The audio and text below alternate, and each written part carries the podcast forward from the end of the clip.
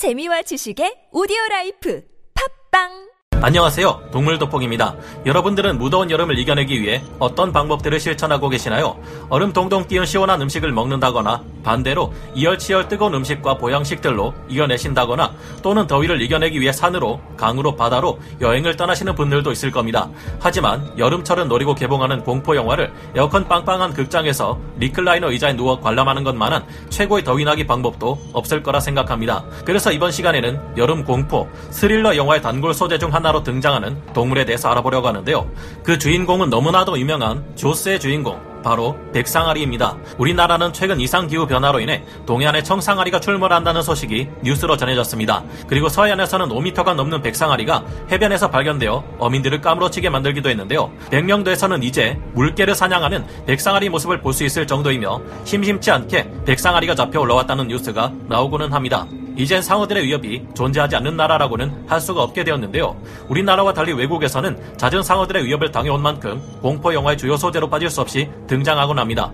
백상아리를 주인공으로 한 영화로는 우리가 이미 잘 알고 있는 영화 조스가 대표적이고 47m 그리고 최근 개봉된 The Great Shark 등 꽤 많은 영화들에서 백상아리가 주인공의 역할을 한 것을 찾아볼 수 있습니다. 이렇게 영화의 주인공이 선정되기까지 백상아리가 얼마나 포악했길래 인간들에게 공포의 대상으로 다가오게 되었는지 그들에 대해서 한번 알아보 는 시간을 가져보도록 하겠습니다. 전문가는 아니지만 해당 분야의 정보를 조사 정리했습니다.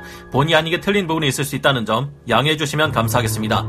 사람을 위협하는 백상아리의 스펙. 백상아리는 악상어목, 악상어과 상어의 일종으로 배의 흰색이 유난히 진하여 백상아리 또는 백상어 등으로 불립니다.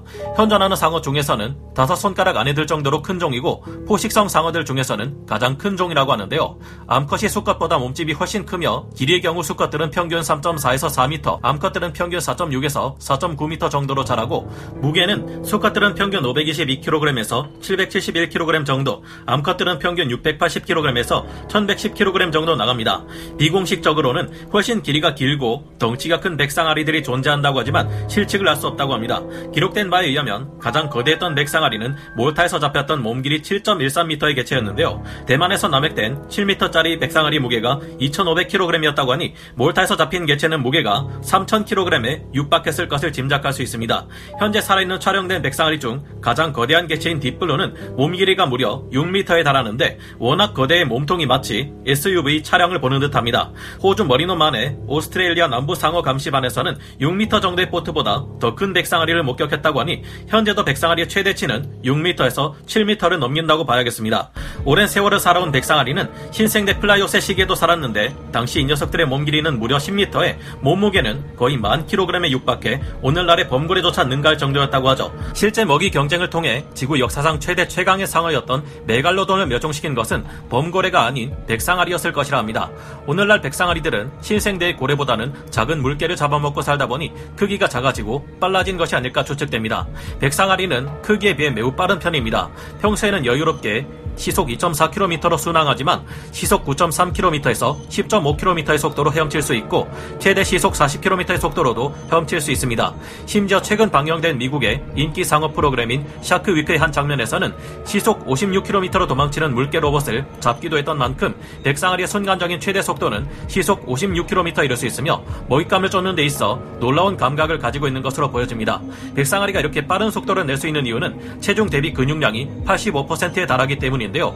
백상아리의 꼬리를 움직이는 적색근은 간을 통해 분해된 열량을 온몸으로 순환시키며 지속적으로 헤엄칠 수 있도록 해줍니다. 또한 백색근은 사냥할 때 순간적으로 폭발적인 힘을 낼 수 있도록 해주는데요. 백상아리는 근육량의 94%가 백색근이고 나머지 6%가 적색근으로 이루어진 만큼 매복 사냥을 통해 순간적으로 깜짝 놀랄 만한 힘과 순식간에 방향 전환을 할 정도로 놀라운 민첩함을 가지고 있습니다.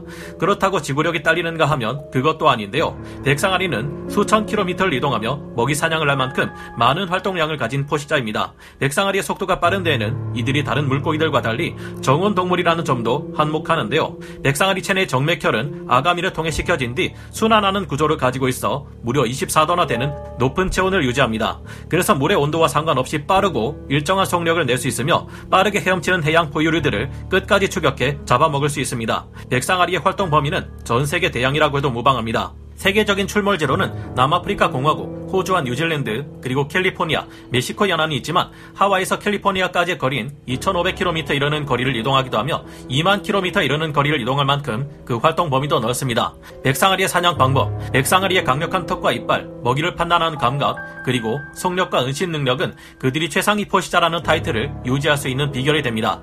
백상아리는 등 부분이 회색이고 배 부분은 흰색이라 위에서 보면 어두운 심의 색깔과 구분하기 힘들기에 매복 사냥에 최적화되어 있는데요. 백상아리는 이와 같은 여위형 보호색을 가졌기에 5m 이내로 접근하지 않는 이상 육안으로 형체를 발견하기 어렵습니다. 더 리퍼와 같은 상어 공포 영화를 보면 안 보이던 백상아리가 어느 순간 갑자기 눈앞에 나타나는데 이런 연출은 실제 상황과도 꽤나 비슷하다는 것이죠.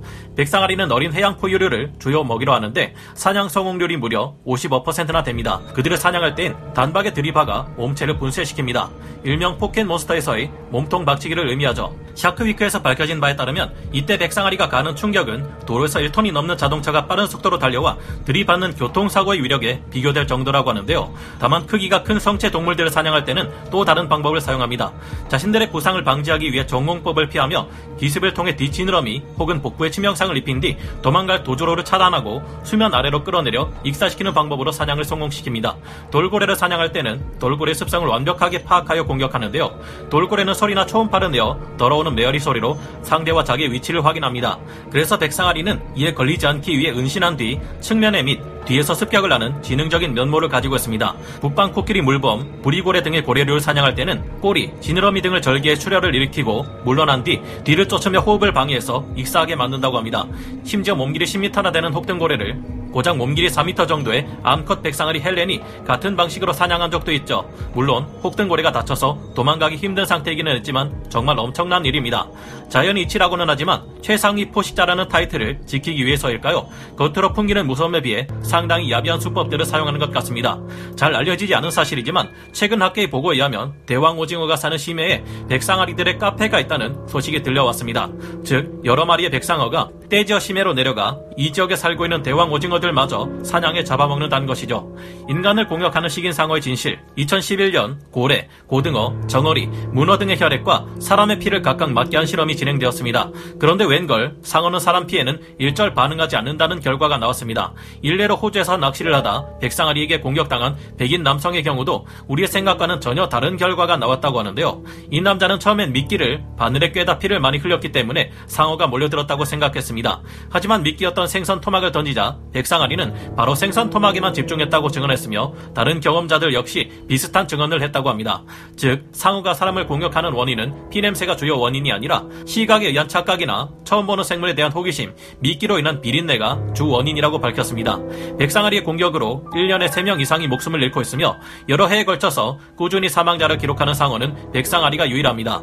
그 이유는 이들이 선호하는 먹잇감인 해양 포유류들의 주요 서식지가 하필이면 서핑으로 유명한 해수 역장이 몰려있는 호주, 남아공, 미국 캘리포니아 해변이기 때문인데요.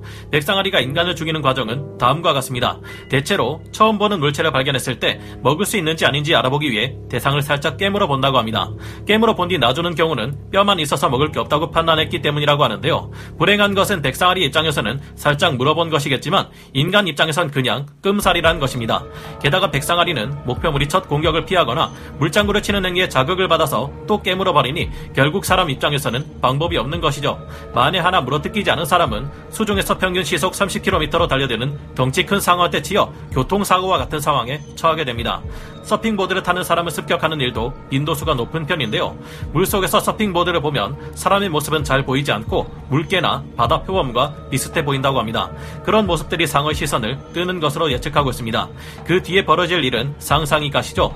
백상아리의 가벼운 공격이든 아니든 모두는 두동강이 나며 그렇게 인명사고로 이어지게 된다고 합니다. 백상아리와 인간과의 관계, 무시무시한 모습과는 별개로 백상아리의 지능은 제법 높은 편이라 인간과 친해질 수도 있습니다. 호주의 한 어부는 그물에 걸린 백상아리를 구해주게 되었고 그 후 이 백상아리는 어부를 따라다니며 가끔 물속에서 튀어나와 재롱을 부렸습니다. 만져달라고 애교를 부리거나 물 위로 점프를 하는 묘기를 부리기도 했다고 합니다. 이렇게 귀여운 돌고래도 아닌 백상아리가 따라다니다 보니 물고기들이 전혀 잡히지 않는 당황스러운 일화가 전해지기도 하는데요. 은혜 깊은 까치, 강아지, 고양이는 들어봤어도 은혜 갚은 백상아리라 니 저는 아무리 상대가 친절한 미소를 보이더라도 절대 친해지기는 어려울 것 같습니다. 한국에서의 백상아리 목격담 한국에서는 서해가 대표적인 백상아리 출몰지대라고 합니다.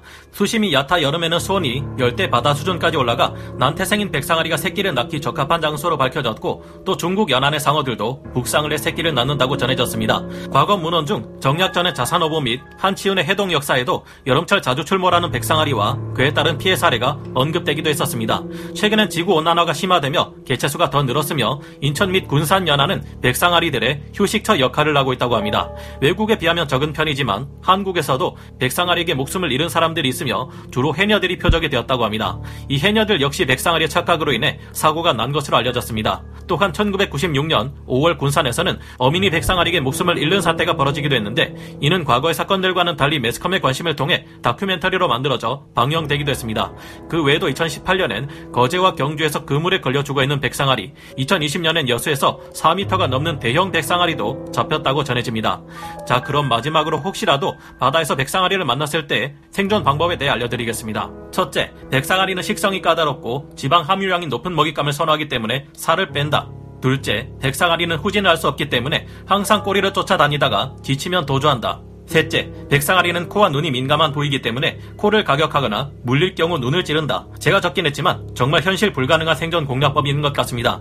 실제로 우리가 백상아리를 마주할 확률은 매우 낮을 것입니다. 하지만 저 중에서 세 번째 방법은 실제로 상어에게 물린 이들이 실행에 목숨을 건지기도 했던 방법인 만큼 정말 최후의 순간이라면 실행해 볼 만한 유일한 방법인데요. 하지만 우리나라 역시 이제는 상어들로부터 안전한 지대는 아니라는 것을 꼭 기억하시고요. 그러니 해안가에서 물놀이를 할 땐 반드시 안전요원의 지시에 따라 안전한 지대에서만 물놀이를 즐기셔야 한다는 점 명심하셨으면 좋겠습니다. 그럼 오늘 동물 돋보기 여기서 마치고요. 다음 시간에 다시 돌아오겠습니다. 감사합니다. 영상을 재밌게 보셨다면 구독, 좋아요, 알림 설정 부탁드리겠습니다.